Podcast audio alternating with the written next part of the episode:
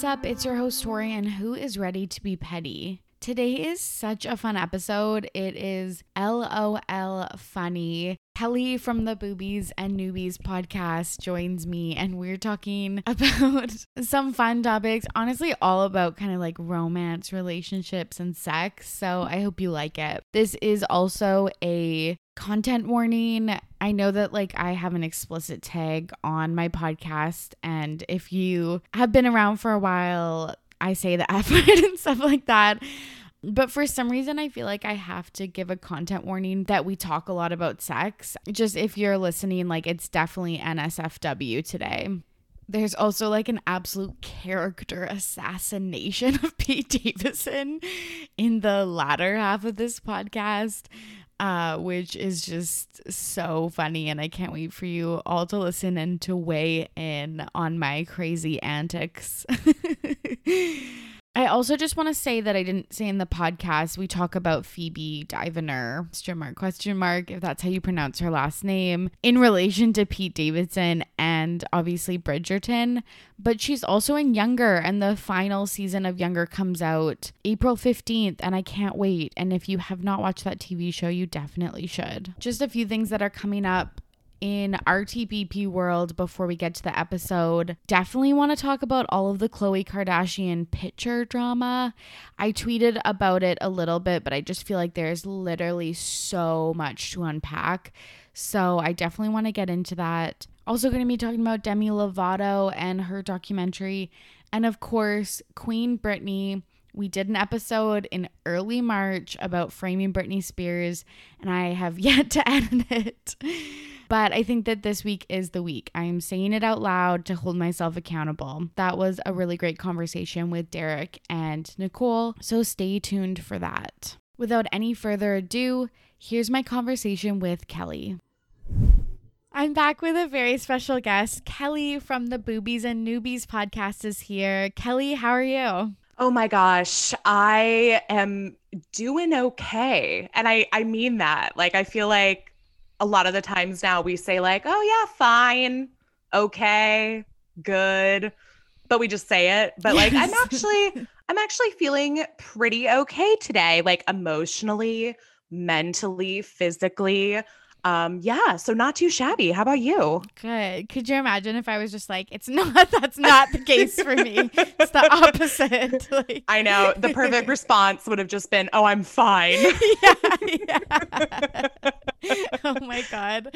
No, I am doing well. It's Easter Sunday when we're recording. Yay. Um so happy Easter everybody. And yeah, no, I'm doing well. It's sunny. I did like a little egg hunt with my friends and their kid.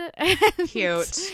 and now we're recording. So, well, and let me tell you, this is a far cry from last year's Easter because last year's Easter fell on my birthday. Oh. And it was also very early in the pandemic, and my roommate and I at the time were just the two of us at home and the dog, of course. And we were like, well, what do we do? Like, we can't do anything to really celebrate. And so I ordered a bunch of plastic Easter eggs off Amazon, and we decided to do like a, a, a, grown adult Easter egg hunt in our courtyard, and then it was raining oh, too. Oh, so no. I mean, it was it mm. was a birthday to remember. Let me tell you. I was literally trying to think about what I did last Easter, and I like literally can't even remember. we were all trying. I was like, "Did we do this last year?" And I'm like, "No, we were at like yeah. the beginning of the pandemic. Like, what did we do? And I was like, I have no idea. I've blacked that out from my memory. I mean, March through like September of 2020 is just like a blank space. Totally. Yeah, even even further, honestly. like Yep. It's really hard to recall things. Mm-hmm. Anyways, uh, can you tell us a little bit about yourself? What do you do? Um, tell us about your podcast, how we met. uh, yes, our I meet know. cute. our meet cute. Okay, well, I want to say I was first introduced to you and your podcast through I think it was our girls at Honestly Pod yes. who were doing their 12 days of Podmas in December and super sweet. I love how uplifting the podcast community is of one another.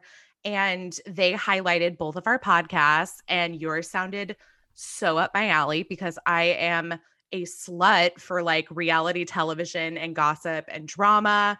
And uh, so that's so I reached out to you, and you were sweet enough to come on my podcast, Boobies and Newbies. And my podcast is all about introducing newbie romance readers to the genre that I'm obsessed with. And I love that, you know, so many people in the last year have fallen in love with romance due to Bridgerton. And before that, it was Fifty Shades of Grey. Um, you know, whatever your gateway drug is, that's that's totally fine. But I do know that there's a lot, a lot of great books out there, a lot of great romance books out there. And so I invite guests onto the podcast to read and review what is hopefully their very first one. And it's usually pretty fun.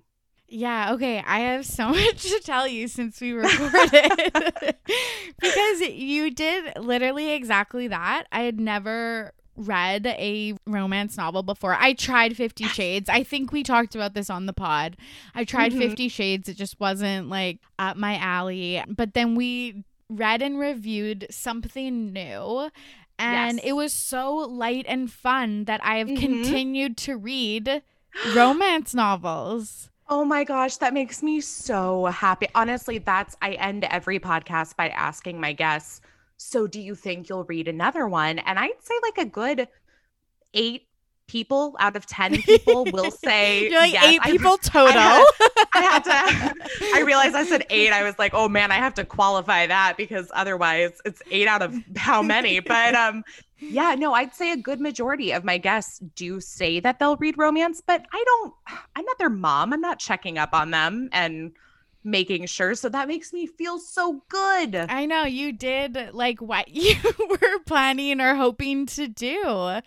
It's just mission accomplished. honestly, it's just so, and I think like you touched on this before too of like, it's just so easy to read them and like we talked about yeah. what qualifies for a romance novel the happily ever after mm-hmm. i don't need like normal people like that book. I don't need to read that. I don't need to like I just can't digest that right now. I can't I get That's into, okay. get into that like deep reading. So it's been so nice to just read something that like takes me 2 hours and is light and fluffy and Mm. And like a lot of times, and this was the same when we talked about something new, I was like laughing out loud because it's funny.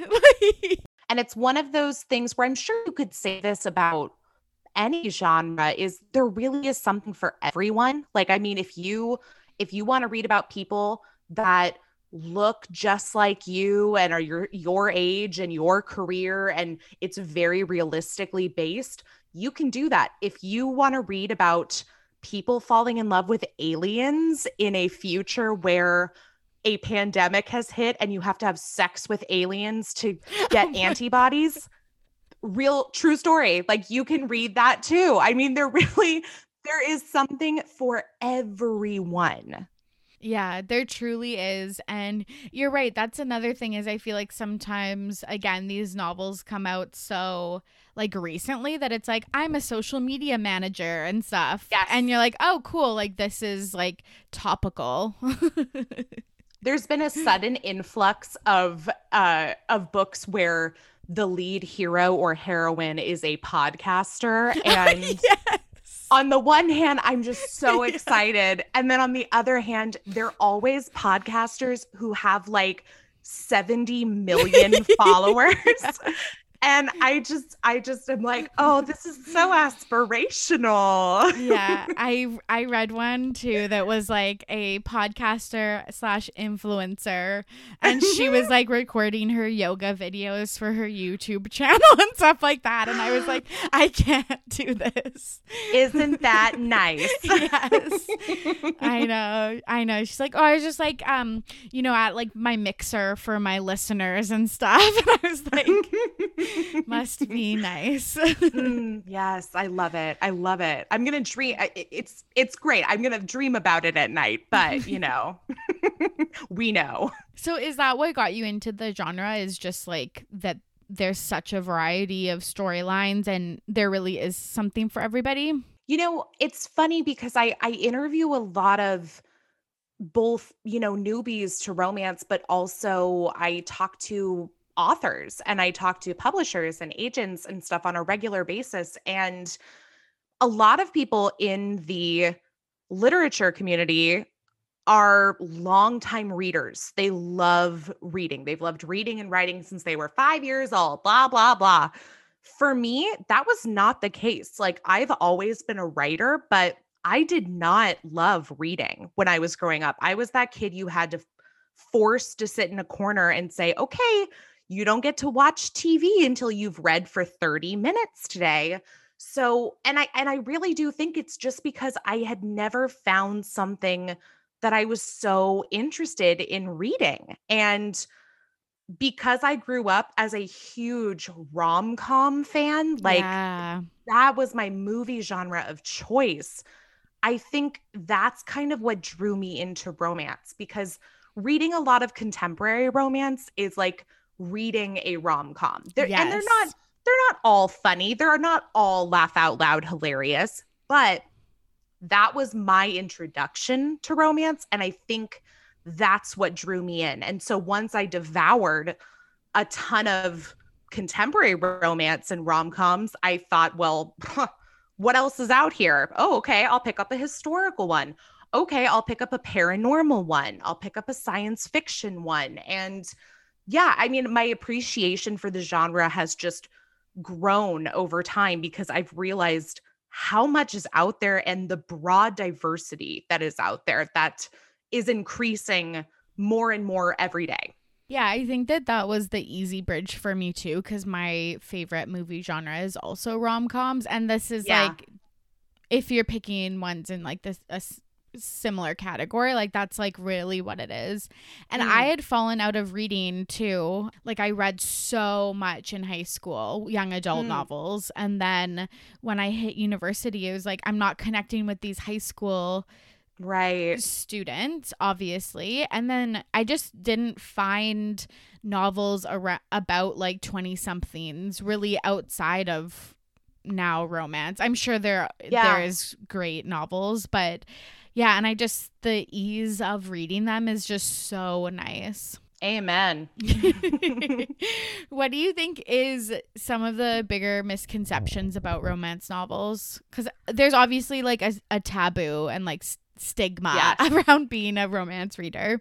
I think a lot of the stigmas fall into two categories. On the one hand, you have the people who and and for the most part i'm i'm saying this generally in that these are a lot of people who make these assumptions are people who have never read one and mm. um one on the one hand i think people assume this is straight up porn this is i've heard the term mommy porn thrown around, which I'm just like, ew, do not Google that because that is going to bring up a whole range of results. um, on the other hand, you get people who think, oh, well, this is just, this is pure fluff, trash, like no good stories. This is, you know, n- there's nothing going on, no character development. And both of those notions are just so so wrong and so outdated. And you know is that it, that's not to say that there aren't romance novels out there that are aren't great. I mean i'm sure there's mm. plenty there's plenty of stinkers out there you know but i think that you can say that about any genre. I, i've read plenty of books in my life and loved a good majority of them and you know found ones that just don't click with me um and that's it's also a personal choice like not everybody is gonna love everything you write you read like i mean it's impossible we all have different stories different backgrounds and that dictates a lot of what our personal interests are and so for me if you're thinking that, you know, you're just coming into romance and it's just going to be sex, sex, sex, sex, sex, sex, sex,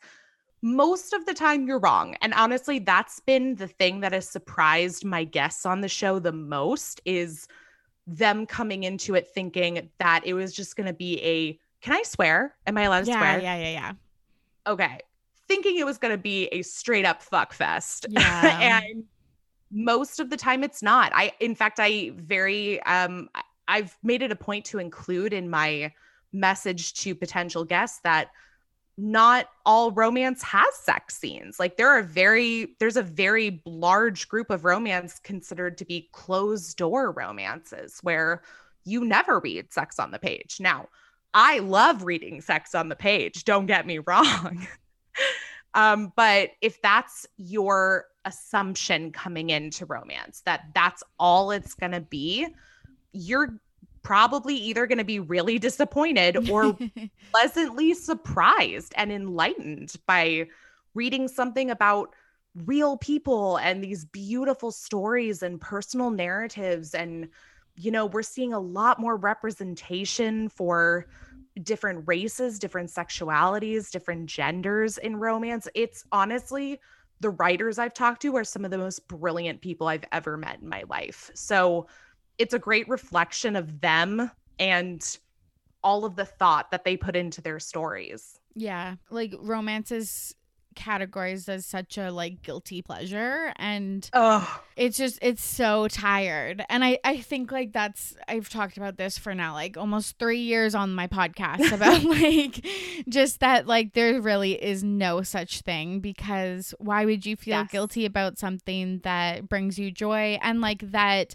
millions of other people like?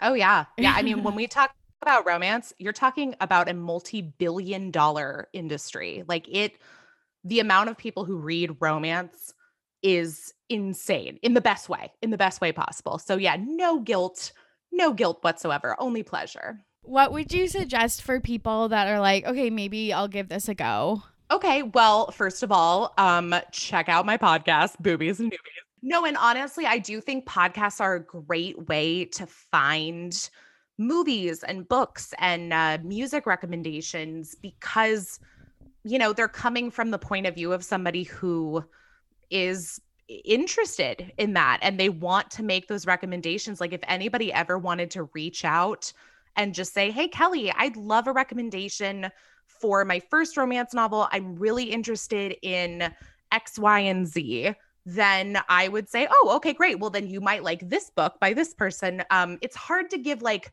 a blanket statement of like, this should be the first romance novel you ever read because everybody again likes different things you know i i happen to um there's one series that i i just finished the second book in that I think is really fun because it feels like you're reading a modern day sitcom, but it's set in the 1800s. Interesting.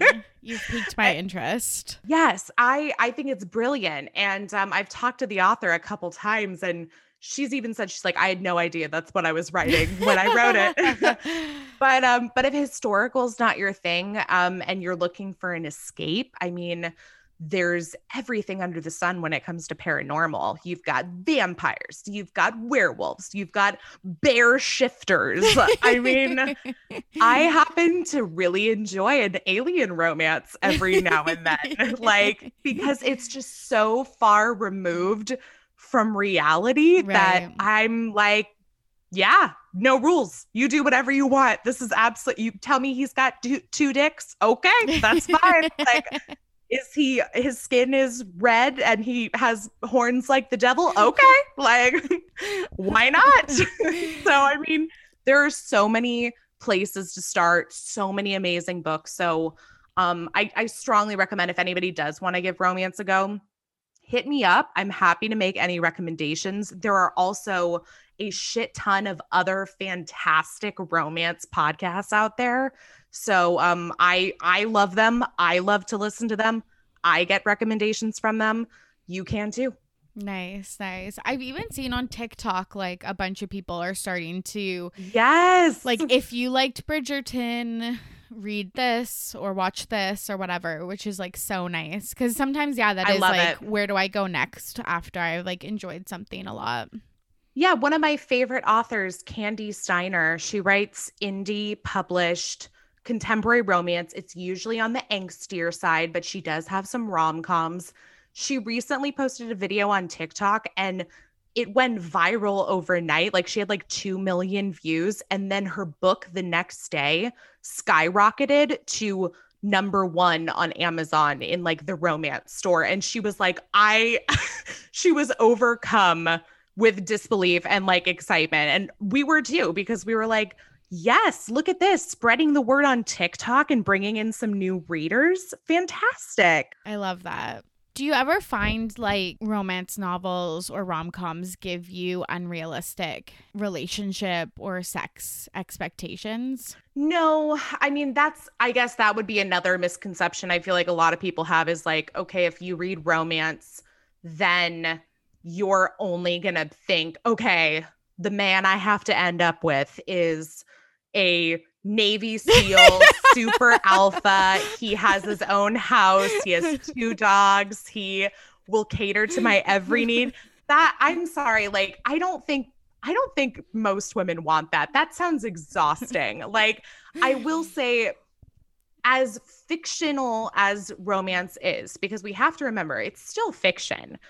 There are so many real themes and relationship aspects that you find in romance. And especially the romance that's being written today, mm-hmm. the characters are flawed. I mean, the characters are not perfect people. They do not have perfect relationships. And that's what attracts me the most to romance is if anything, it gives me expectations that there is somebody out there for me that like, okay, th- these people are so opposite of each other and they they don't even really want the same things but when they come together they help make each other better and help improve whatever situation they're in. And i think i don't think there's anything unrealistic about that. Like i i think that's an expectation that we all should have.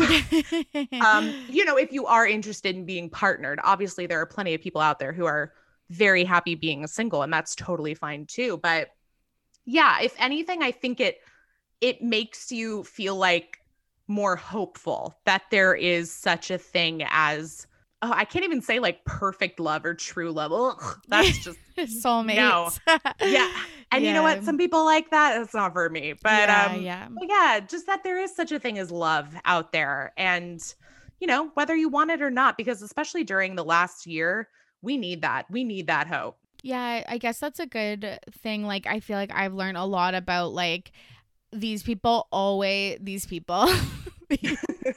these people in these books like they i feel like generally they like wrong their mistakes or they mm-hmm. communicate mm-hmm. um like worries or concerns or frustrations or whatnot and like i think that's something that everyone can like take away from the books yeah I think there's lessons to be learned in any book you read, any movie you watch, any even when you're watching like trashy reality TV like we are. Like I mean, if anything, my takeaway from watching shows is, well, that's one thing I'll never do. Like, so, you know, I mean, I feel like there's always something to learn. I I find education in general really sexy. Like just the idea of like taking the time to intentionally teach yourself something or learn something from a class, a situation, a book, anything. I think that's incredible. Like, I think that makes all of us better humans. So, you know, it's it's up to you whether or not you want to think about it that yes, far. Yes. If you want to, if you want to just read a book and say, haha, that was fun, and they they hooked up. Yay. Like yes. you can do that. You can do that too. I love that because my friend and i always talk about uh like how everyone is always looking for the lesson which yeah. is great in a lot of cases but it's like also we don't need to learn a lesson from this. Like you can just enjoy like, it for what it is. I can just watch you know um Barb and Star go to Del Mar and like enjoy Jamie Dornan's body. Like that, I don't have to think, wow, this is the most poignant piece of film I've ever seen. Totally, totally. And you sent me a BuzzFeed article and it was like about rom com, like the grand gesture or like the meet cute or whatever, just being like unrealistic in New York because of like traffic and lines and stuff like yeah, that. Speaking of unrealistic expectations. yeah, I guess like we were always being set up in like rom coms um, for certain things, anyways. Well, and here's the thing. Fine, I'll take it. You know, like I love a good meet cute. I think there's um I've heard other authors refer to meet cutes as like not but like the more awkward version, like a meet awkward or like a meet ugly. Oh, I think that's what it was. I think that's what it was. Was like that a meet ugly. and uh, I was like, oh, I like that too. Like I that one to me is more appealing. I'm also a huge fan of like the enemies to lovers tropes mm-hmm. in romance. So no wonder I want it to be ugly. yes. Yes, I read one. It was like so funny. Um, it was like a guy accidentally sent a dick pic to somebody that he wasn't supposed to, and that was their meet cute. Love it. I might have read that one too, actually. but it's just it's just it's so funny romance novels in the the 21st century it's so true we just finished up um our march reading theme was digital love and let me tell you first of all there was not enough like sexting or photos or any i was very disappointed with but really that's my fault i chose the book but at the same time there were a couple instances where it's become very popular for people to send messages to the wrong person. Yeah. And then they start an online flirtation or a texting chat. And I'm like, where why isn't that happening to me? Like, do I just do I text just random start, numbers? I might just start texting like random numbers, yes. like that that number neighbor thing. Um, yes. Um, which by the way somebody did write a romance about a few years ago was that number neighbor thing and uh i think it's even called number neighbor original but yeah i don't know i don't know but yeah that that article really cracked me up though especially when it comes to like how much people pay for like their apartments and stuff in rom-coms like oh, you're setting us up for failure. I know. Like your beautiful, like three bedroom with a huge walk in closet in New York. like And they always live in Manhattan too. Yes. Like that's the other thing is like where's the borough love? You yes. know? It has to be that like hustle bustle, like I'm a high mm-hmm. powered attorney and you're the CEO that's a lot of that's a lot of power right there like that's, that's, a lot of power that's a lot of money i that's a loft apartment like that's that's a lot that was like another thing that i found and maybe it's just because i got on like one genre and then just like never moved off it but it's like the hero is always in like a penthouse suite how boring like i mean on the one hand like yes i mean we can all I'm happy to fantasize about like the the penthouse overlooking Central Park, yes, yes. the private elevator. Like, I get it. That's great. However, there are so many other things that are like just as enticing to me. Honestly. Yeah, like in in these stories like and I mean that's more it sounds like these are more like I would say older romance novels or older rom-coms. Like I do think they're it's changing, but in those stories, it's like, okay, penthouse, billionaire, private jet, uh, you know, a driver. And then in reality, it's like, okay, if you have one of the following, you're getting a second date bed frame, more than one towel, a job, food in the fridge. totally, totally, totally.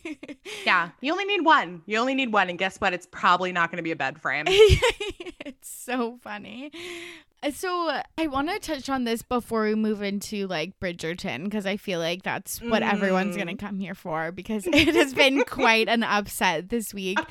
But um, you worked in reality TV. I did. I did. Yeah. Can you tell us a little bit about that? Yeah, sure. So I lived in LA for about five years. I went to school for screenwriting and moved to LA with the intention of being Nora Ephron. nice. Um, it's still a work in progress. um, I've since left LA, which honestly I'm perfectly fine with. It's a it's a very specific beast to deal with. Um, and if you do it, great, good for you. Um, but not not so much for me after a few years. So I uh, one of my first jobs I got was interning with the production company that produces Real World, um, Keeping Up with the Kardashians, amongst others. And um, I ended up working there for about three and a half years and worked predominantly on uh, real world was actually my first my first uh, job that i was working for as a video logger. Oh no. Oh boy. I and i was a night logger too so i would come in at 6 p.m and work until 3 a.m logging footage from the day. And i think it was the last season of real world they did on the air on mtv like I, i'm pretty sure it's come back since then but in like some different version. Like I'm not sure if it's a web-based series now or what. Yeah, I think that it came back for a reunion season. I don't know what it mm. exactly. It was something that I was like, I should get back into this because I did really like Real World back in the day, and then I just never yeah. did. But so that was my first gig was Real World. That's a good gig to start on. Did anything surprise you from working behind the scenes? Were you a fan of reality TV before that? You know, I've always been a fan of competition yes, TV. Like yes. I I'm a huge fan of like Top Chef and the Great British Baking Show and Project Runway. Um, actually, the company I did work for was doing Project Runway as well, but they they were in like a whole different building. I don't know why Project Runway was like so isolated, but um, yeah, I I, in addition to that one job, I also worked in casting for about a year and a half for another company. So I kind of had the benefit of seeing projects in all stages. I went from watching, from helping with the casting of shows to also um, working with, you know, as shows are being produced, we're, you know, logging the footage and putting together episodes. And then at the end of post like putting you know episodes out i will say there is a vi- it's a long process. Like it's the amount of like edits that you see and how they change every episode. You have notes from internally between like the producers and then you have notes from the head of the company and then you have notes from the network you're working with. So i mean there are there are some things that turn out really easy. I will say I found game shows to be the easiest thing to work on and also the most fun to work on. Yes. but uh the longer shows where you're spending a season with you know the same group of people and it's 15 plus episodes, that's a process. I mean, it, it really is the amount of work that goes into it. God bless those editors. Like they have to do so much work. Totally. Yeah. I even think about shows like Big Brother where they have to do it mm-hmm. on the fly because it's taping when it's airing. And I just cannot even imagine. I'm like, no wonder we're all pissed on Twitter that the edit is bad or that like we didn't like the way that they showed how something happened because we thought it was different. It's like, yeah, they're literally doing this like off the cuff. Well, and speaking as somebody who's worked in like the editing process, I was never an editor. I worked in story and I worked as like a post production assistant. And it's there's a lot of people like as as fans watch shows and they they hear about like things behind the scenes and like well this was cut or like why didn't we see this i can't speak for everybody but i know that for the shows i worked on there are a lot of things that get cut are not things that necessarily the editors or the writers want to cut. Like a lot of the time, it does come from the network, it comes from them wanting to present a specific image or wanting to turn a story that could be five minutes into five episodes. So there's there's not there's definitely manipulation like I, I think a lot of people think reality tv is like we write everything for them to say it's not to that extent. Like i've been on sets.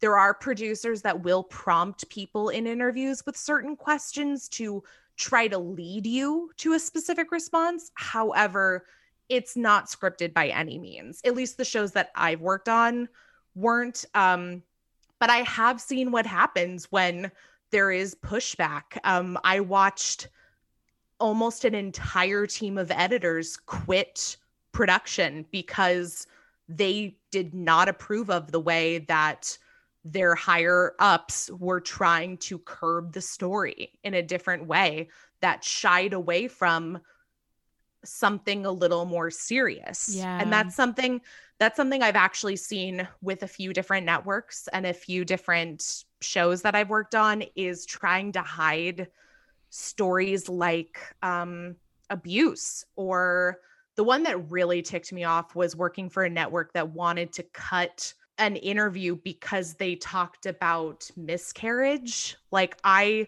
that one really upset me because I thought that that was a beautiful story I mean, it's an ugly story, but it was a beautiful, honest discussion about something that I don't think we talk enough about in totally. In the world today. And I was so upset that they wanted to cut that because, oh, well, we don't want to talk about miscarriage on TV. Like, yikes. Yeah. So there are some great networks out there and shows out there that are doing the work and trying to talk about these things and some that are still producing the same show that they've been producing for 20 years. So, is that like a little shade to The Bachelor?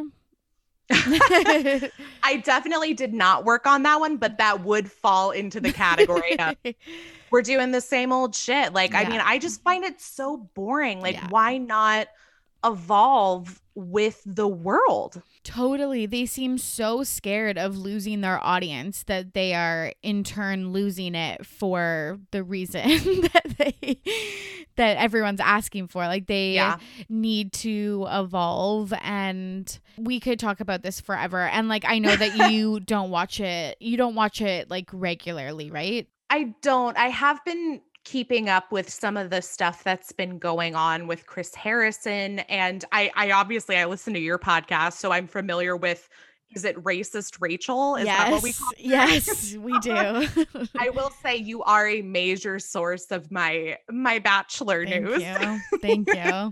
I'm kind of out on the show right now and they're producing like a gazillion more seasons this year and Yikes. it's just because of of what you're saying like it's like I've seen this literally a thousand times before even though I know that there's new material that they're just not bringing to light.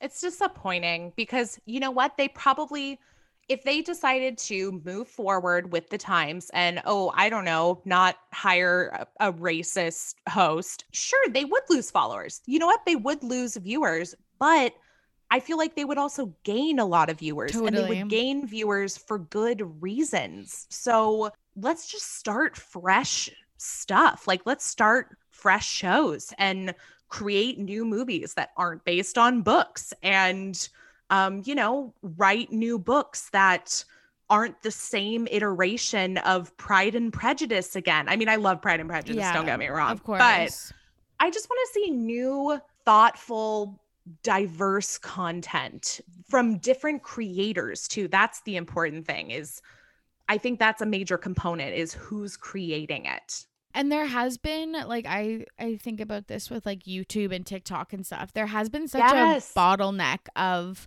who's creating stuff and who has eyes on it but now with these more like anyone can post on these platforms, we're starting mm-hmm. to see people get credit and to just gain an audience from these like or less traditional forms of media, which is really nice to see.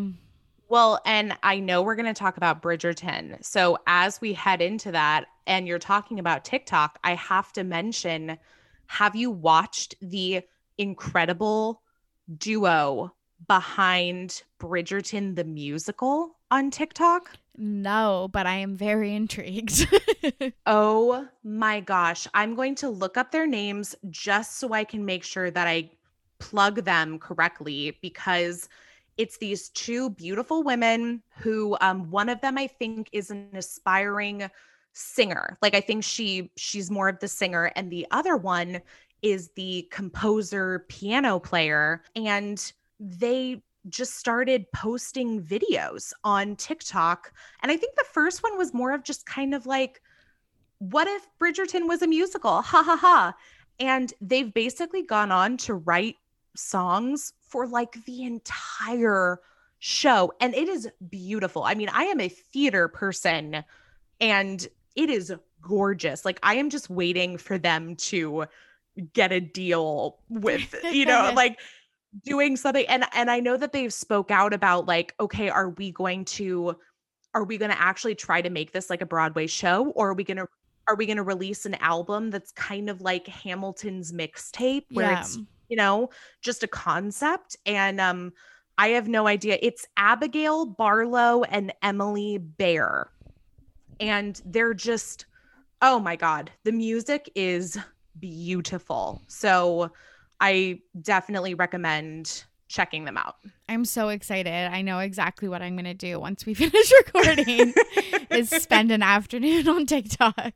You will love it. I'm so excited.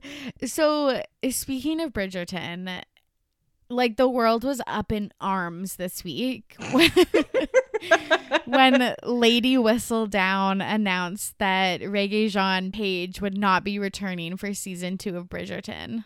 What were your thoughts? I mean, on the one hand, it's very, very sad because he is a gorgeous specimen. I mean, if you told me he was like chiseled from marble, I would believe it. I, you know, and it makes perfect sense to me on two points. One, he's blown up as a star because of this show. And he, I mean, they're talking about making him the next James Bond. And I would love to see that, by the way. I am so here for that. Um, the second thing is that I think a lot of people who don't read romance, they're the ones who are very upset about this because they're not familiar with the fact that in a lot of romance series, and I'm not sure if I explained this to you on the podcast or not, but you have to treat a romance series like the Marvel Cinematic Universe, where you have all these different superheroes, all these different characters,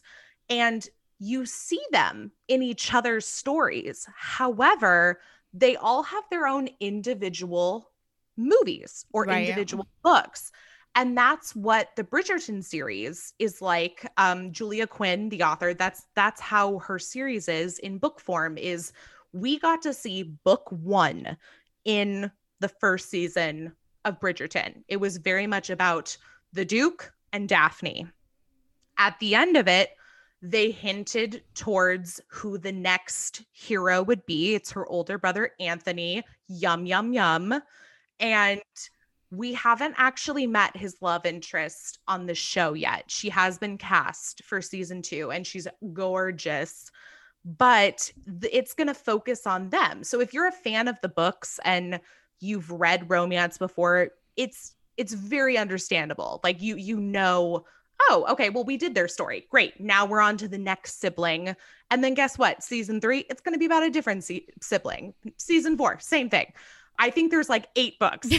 so get ready. We've got plenty of shows to get through. Um, so I I get it. I do I wish that he was at least gonna pop in and out. Yeah, I, I do, but it does make sense to me, so I'm okay with it. Yes. Okay. So I think we've been on the same page because I knew that it was going to be Anthony, which means Yes. that the Duke and Duchess were going to be secondary cast members. I think I just always hoped that even though the focal point wasn't on them, that they would be, yeah, like in the background and Yeah. like still have like the C plot or something.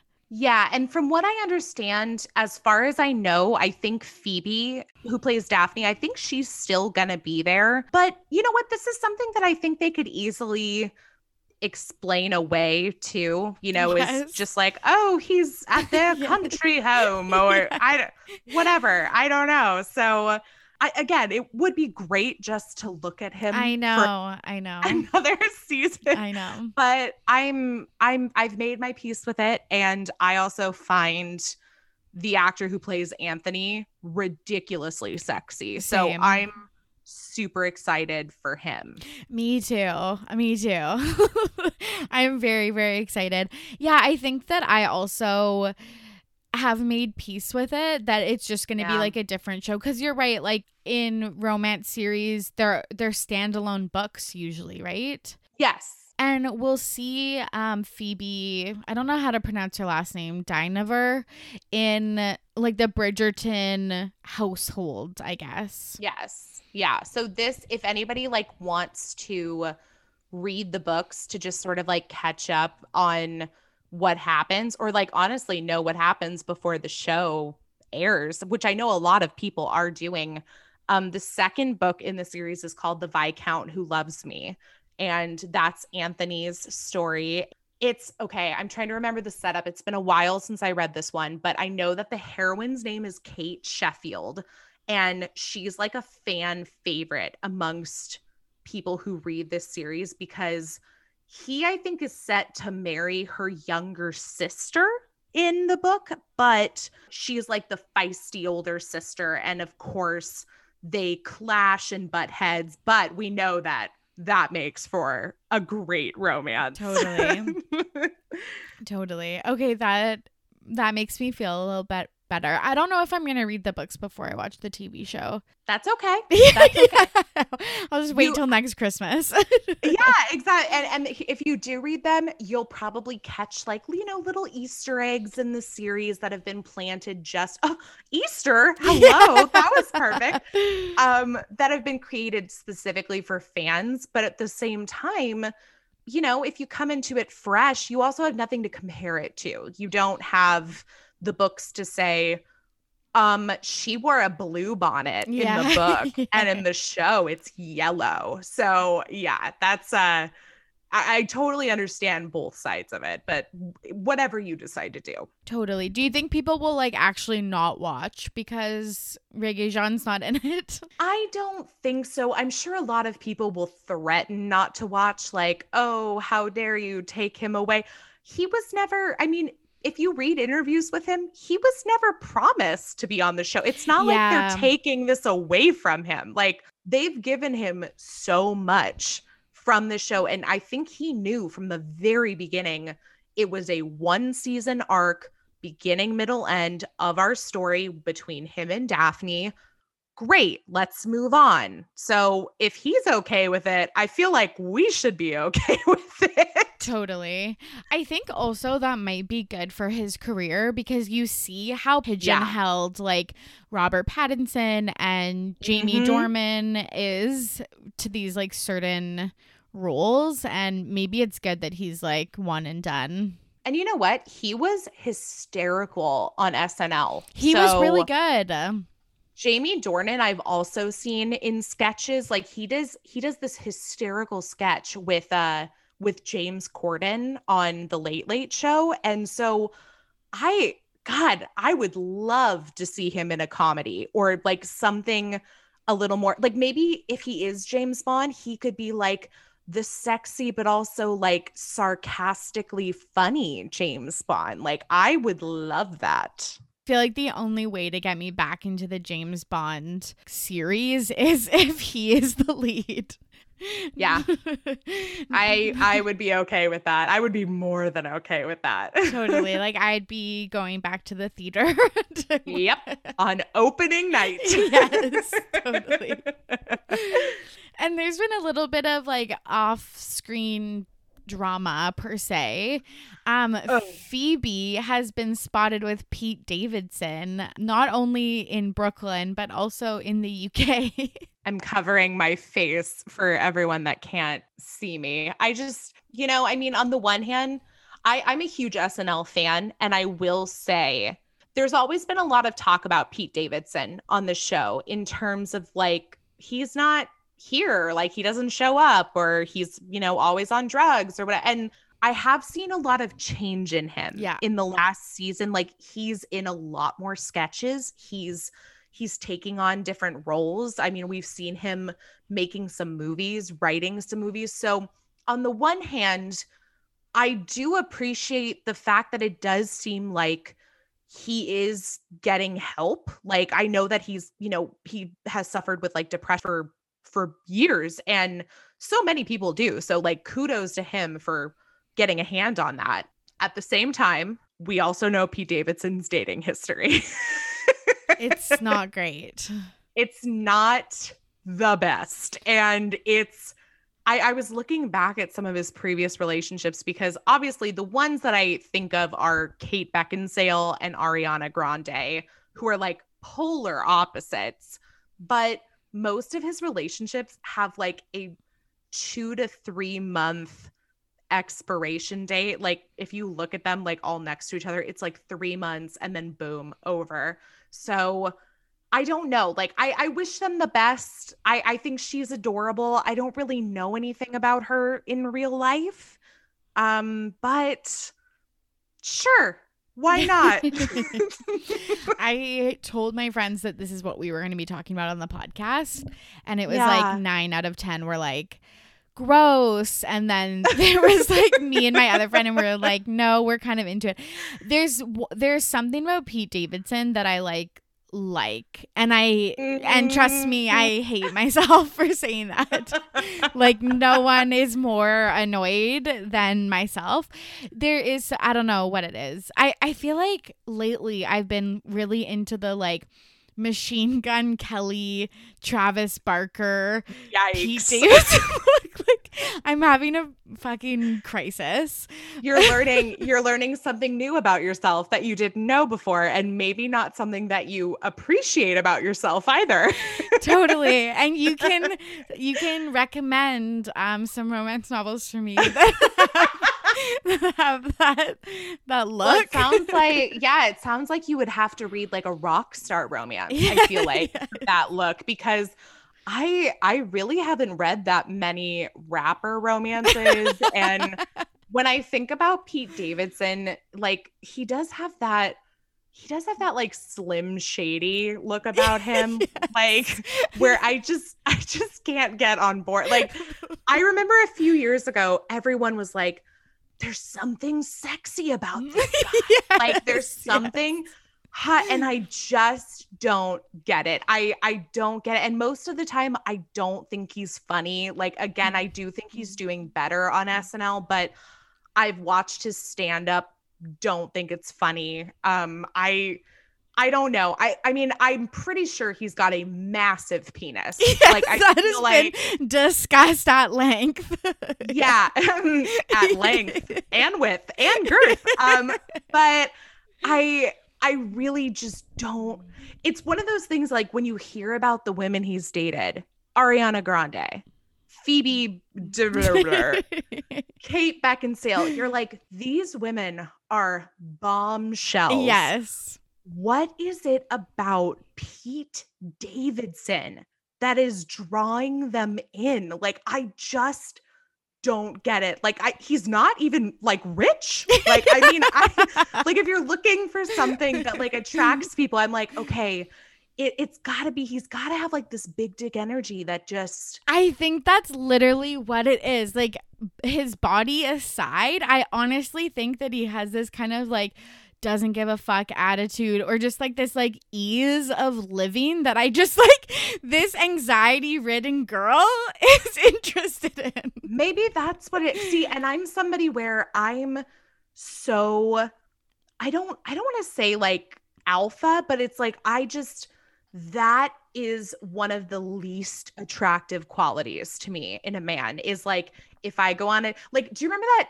commercial that would be on where it's like the couple sits down on their first date and he's like you look amazing and he takes off his like sweatshirt and he has this wholly yes, stretched out yes. t-shirt and she's like and you look amazingly comfortable and that is like the story of my dating life is like somehow finding myself on dates with men who are like, yeah, I hate my job. It's terrible. My boss sucks. Let me text you about it all day long.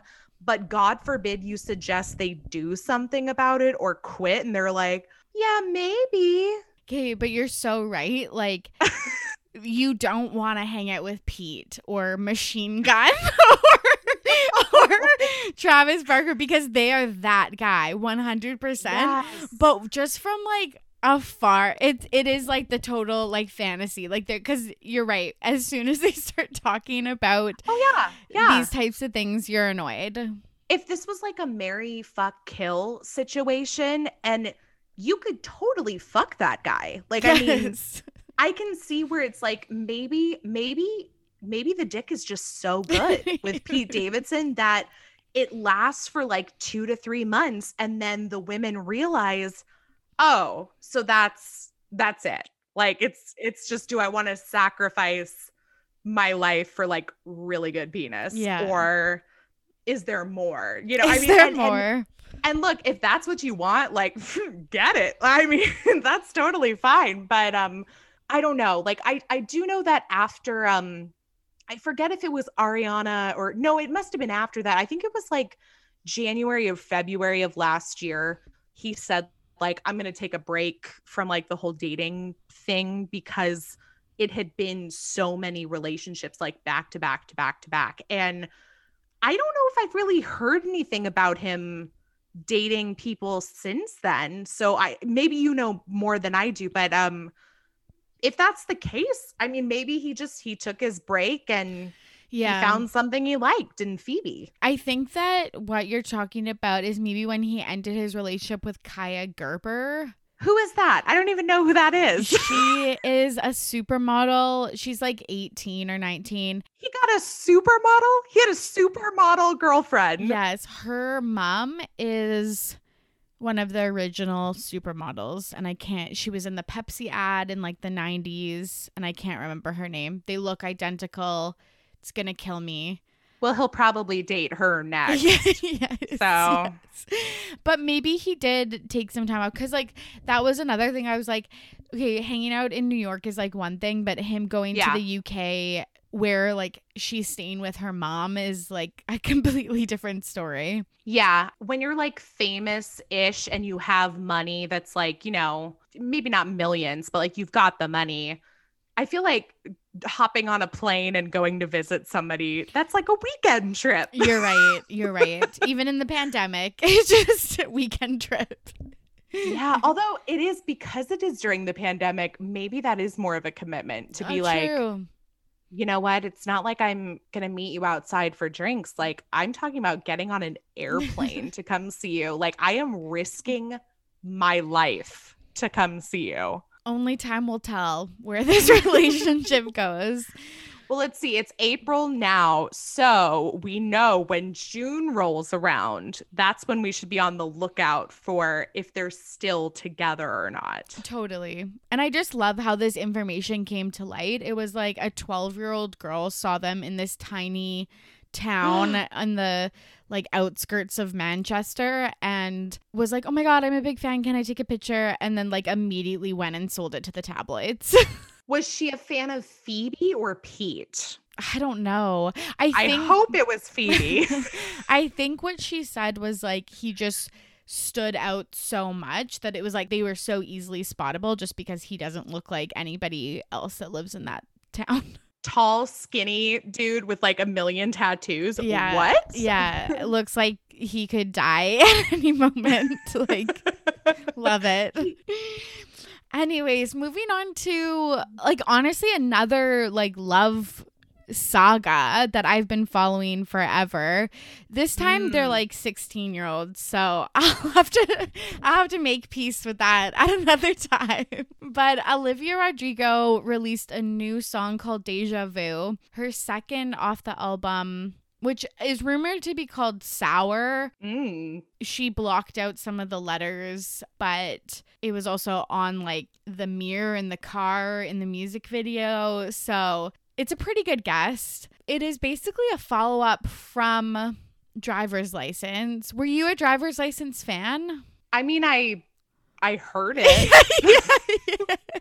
I um, I I honestly like I I listened to it I think once before oh ironically I think it was the reggae Jean Page episode of SNL where they did a sketch about driver's license and I did I think after that was when I was like oh okay so this is like something people are listening to like let me go listen again and I was like yeah this is it's it's cool. It's different. It kind of reminds me of like how everybody lost their shit when like Billie Eilish like first came on the scene just because it's like a little bit different. So, I don't know. Like I thought it was good, but whatever. yeah, I realized literally yesterday I was in an outdoor exercise class and driver's license was like the cool down song.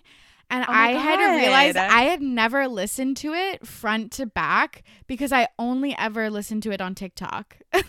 okay, is that how it got famous? It was like cuz you have to forgive me. I'm not on the TikTok. That's fine.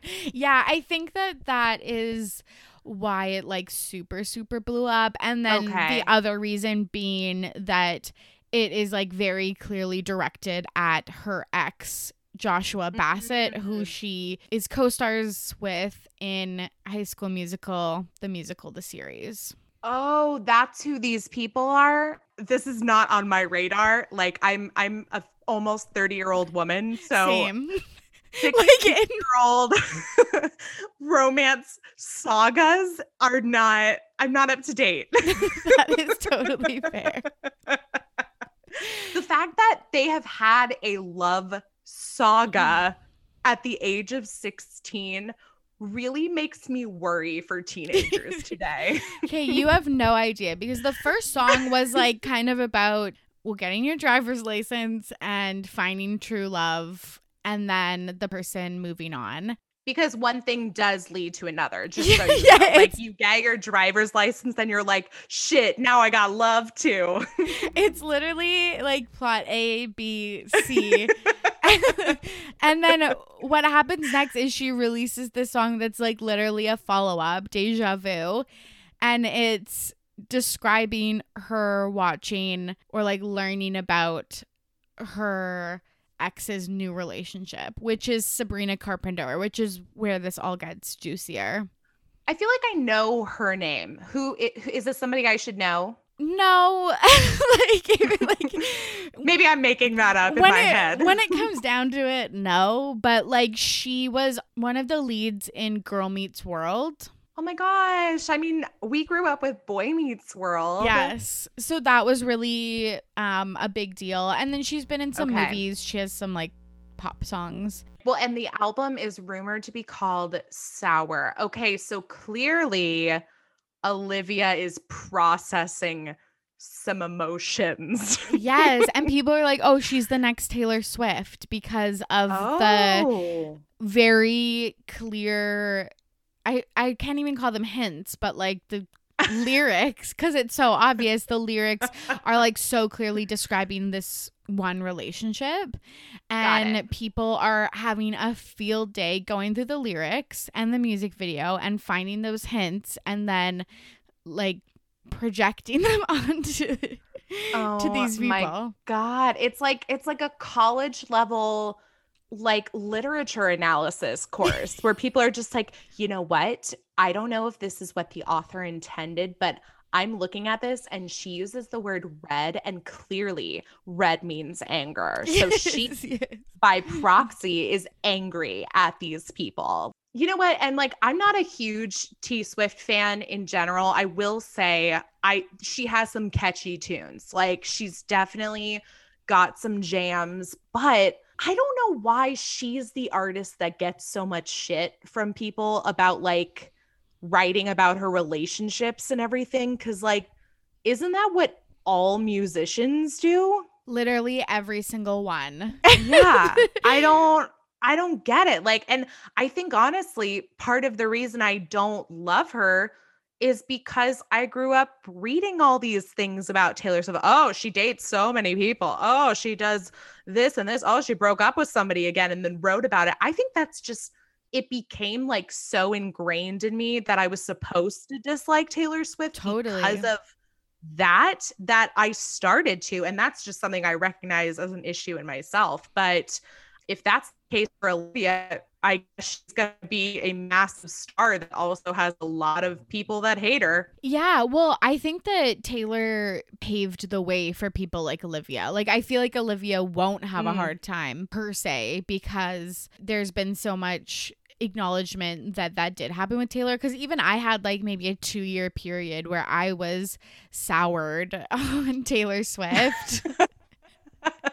just gotta just gotta try to spice it up a little but yeah get it on in there but like you're totally right like she got hated for no reason and mm-hmm. like well i say no reason it's misogyny is the reason but that's exactly what anytime it's like girl on girl well not anytime i mean girls do bad things too but like i feel like a lot of girl on girl hate is mostly internalized misogyny. It's it's us very much being told this is how women are supposed to behave and we're supposed to exist in this box of rules. And when somebody goes outside of the box and does something that doesn't fit in that's wrong. That's totally. you know you need to think that this is wrong because if you do it too you will also be wrong. And so I think that's honestly the reason a lot of us are like so um I just talked about this with an author and she said this beautiful thing she's like compare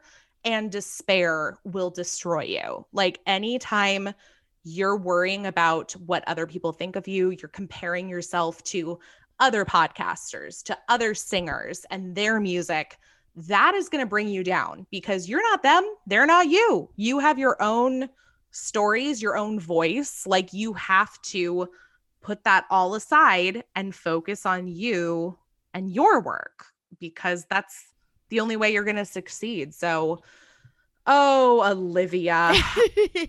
so, do we know like when does this like full album drop? I don't know, but it's soon. Like she's released two singles off of it okay. and they've got they've done so well. Like they have done so okay. so so well. That's cool. Is there any is there any thought that like what are, who is it? Josh and Sabrina. just these names it could be me. a TV show. Josh, Sabrina, Josh and, Sabrina, and, and Olivia. Olivia. Actually, that'd be like a dope show. I like that title. Um, is there any idea that like there was like something scandalous happening like while they were still together, or like has enough time passed? I don't even think that they had like a big like salacious breakup. Like I literally think oh. they just kind of maybe drifted apart and then he like did start dating someone pretty soon after, but I don't think it was anything like super super scandalous. I'll have to like reread up on my Olivia Josh news saga. saga. But there's just been like some really funny slights. Like he was at the like Teen Choice Awards or something like that, and he's walking off stage, and the music that they play is driver's license. oh my god, that is so. How much do you think her publicist had to pay the person in the sound booth to make that happen? It was just so funny. Or he reacted to the SNL uh skit on TikTok and he was just mm-hmm. like, "Oh my god, like I can't ever like get away from this." But yeah, cuz SNL is here to personally victimize you. Josh Bassett. Oh my gosh, that's so funny. That's just going out of your way for attention. Like by going out and doing that, like saying like I can't believe like this song is following me. I think that this was like another piece of it though is because they're like this is such good publicity that he mm-hmm. must also be loving this. Yeah, that's true because he's probably what is they're they're on that high school musical. Is that still happening? Is that a show? Yeah, season 2 is coming out soon. Yikes. Okay. So, yeah, I feel like this would be how many people are going to want to tune in to watch a show featuring exes? Like, oh, God, that's juicy. They're exes in real life and they are partners in the TV show. Like, they're a couple. Yes, that is the best. They are the Troy and Gabriella in the reboot. Oh, I love that so much. I mean, it's it's very okay. I'm gonna make a comparison that's very different, but I promise there's a reason. So I've been watching the Woody Allen versus Mia Farrow documentary. Okay, I, I don't know where this is going. Okay, no, I was just gonna say like there's there's I know there's a lot to unpack in that documentary, but um there is there's a section though where when Woody Allen and Mia Farrow were like already breaking up and like they were going through a heinous, you know, breakup. Like if anybody's watched the series or it, you know, lived in the 80s, like you'll know. But they were still, they had basically made half of a movie together before the breakup. And then they had to go make the other half of the movie together. And people say it's one of the most interesting Woody Allen movies to watch because you can you can basically tell where the breakup happened totally. like by watching. So i'm always really interested in seeing couples who you know maybe became couples working on a set together but then broke up and like they still have to work together. I am so fascinated by seeing how that plays out on screen me too. Yeah, same with like the Vampire Diaries or I'm trying mm. to there there must be other ones. Yeah, I'm trying to think of any offhand. Like I think of the OC, but I feel like they were still together throughout the whole time. I know cuz I was thinking about show, Twilight, yeah. but I'm pretty sure they were together the entire time too. I feel like they were never together. I mean, I feel like that was like such a publicity thing. Like I just I just have the, I just have such a hard time believing that one. it make again it it's kind of like the Olivia Josh thing like yeah. when they started dating but it's like but you are also the leads of a TV show and it's also the Troy and Gabriella yeah. characters. This is too good to be true. Also anybody who ever grew up in theater knows that like showmances are like such a thing. Like people have these stupid relationships with each other during shows and then guess what? 3 weeks after the show you done. Like that's that's it. Like and so i mean i would not be shocked if they got back together if i don't know she dates somebody else from the show. Like that that happens all the time. I'm really curious though why she called this song deja vu. Like i haven't listened yet. So it's talking about like basically does the guy get deja vu because they're doing all the same things that we did together? Like go on drives, oh. eat strawberry ice cream, listen to Billy Joel. It's like, well, we did that first. Does she think that's special? Are you getting deja vu because you've done this before with me?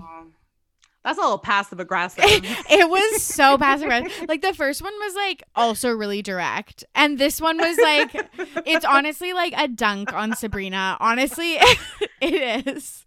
You can't come back from this honestly.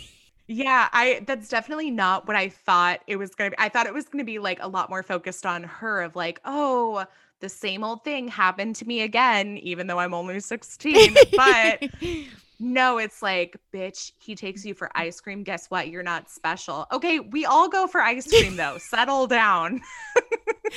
I know. Like sometimes I'm like, well, isn't that just life? Because you can't just yeah. avoid every single activity you did. So like any, yeah, any activity, any date you went on, any movie you watched with your ex partner. Now you're not allowed to do that with somebody else It's a interesting career path, and I'm just really excited to see kind of like how it turns out. Like, do, is does she parlay herself into a Taylor Swift style career, or does she like pivot because we already have Taylor Swift? Yeah, I don't know. That's gonna be.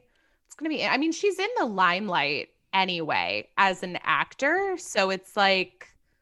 I don't know. I mean, you know, we're around the same age and there was a there was a good time. Well, I don't know, it's a good time, but there was a time in like the mid 2000s where every teen actress was also releasing her debut album. I mean, Hilary Duff did it, Lindsay Lohan did it, like everybody did it.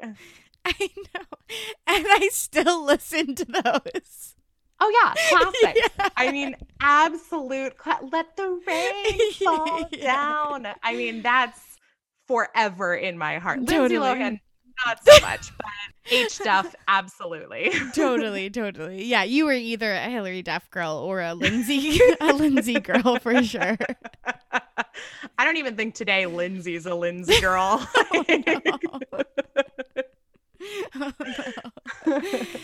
yeah, well, people, I guess, will be listening to these songs when they're nearing their 30s. Oh my gosh. Is this going to be, is she, is Olivia Rodrigo going to be the new Hilary Duff? Like, I mean, that's.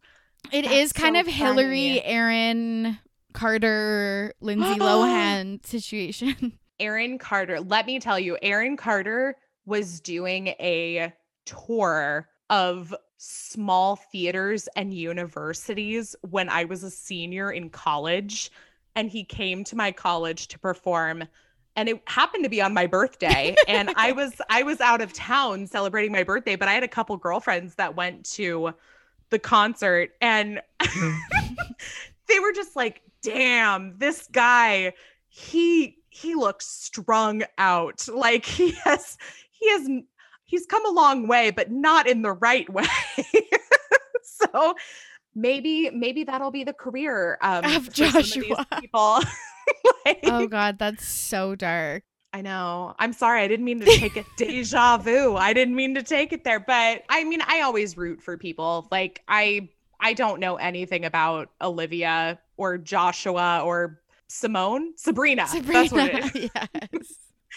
All I know is I want to watch the sitcom Olivia and Joshua and Sabrina. I know. It seems like it's like a CW TV show or something like that. And you know what? It could be in a couple years. Give them a few years. Okay, one thing I want to say before we wrap up, but like saying that Olivia is like Hilary Duff or Lindsay Lohan is such a disservice to Olivia's musical and talent so and writing sorry. ability. Like I also want to apologize. I that's where my mind went because these I, I don't know Olivia. I've ne- I haven't even listened to Deja Vu yet. I've heard driver's license like 3 times. So I am not the authority on these people. Like this I am not the one who should be talking about these people. it is like good music. Like I will put that out there. Cool. It's and like Hilary Duff's debut album was also good music, but like for different reasons. Like we've come a long way. Yes, yes, we have. well, thank you so much for coming on the podcast today. This was really fun. Oh my gosh, it was a pleasure. I am always game to talk about romance, trashy TV, music, and love sagas for teenagers. like the, I am here for all of this. This was so fun. Good. I'm glad. If the listeners want to dive into romance and listen to the pod, where can they find you? Yeah. Well, I am boobiesandnewbies.com. I've on my website I've got links to all of our um, you know, previous episodes. You can always listen on the website itself. If you want to listen to the podcast, pretty much any podcast playing platform will do you good. And um, I'm at Boobies Podcast on Twitter, Instagram, and Facebook. So come on over. All April long, I'm doing a massive giveaway on Instagram. So if you want to maybe take home a free romance novel, check it out because it's happening literally all April long. Nice. That's amazing. Well, thank you so much for coming on. Thank you.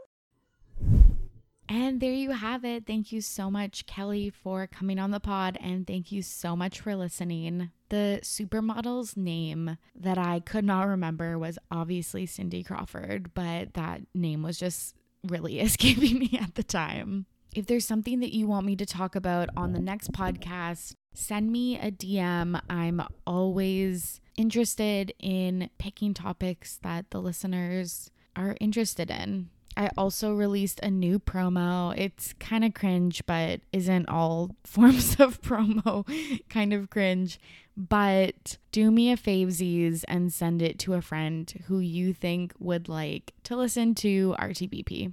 And of course, if you're not following me already, follow along on my socials at RTBP Podcast. Twitter, Facebook, and Instagram. I've been live tweeting some movies lately, and I do want to get back into like the Instagram story game. I've been a little bit camera shy.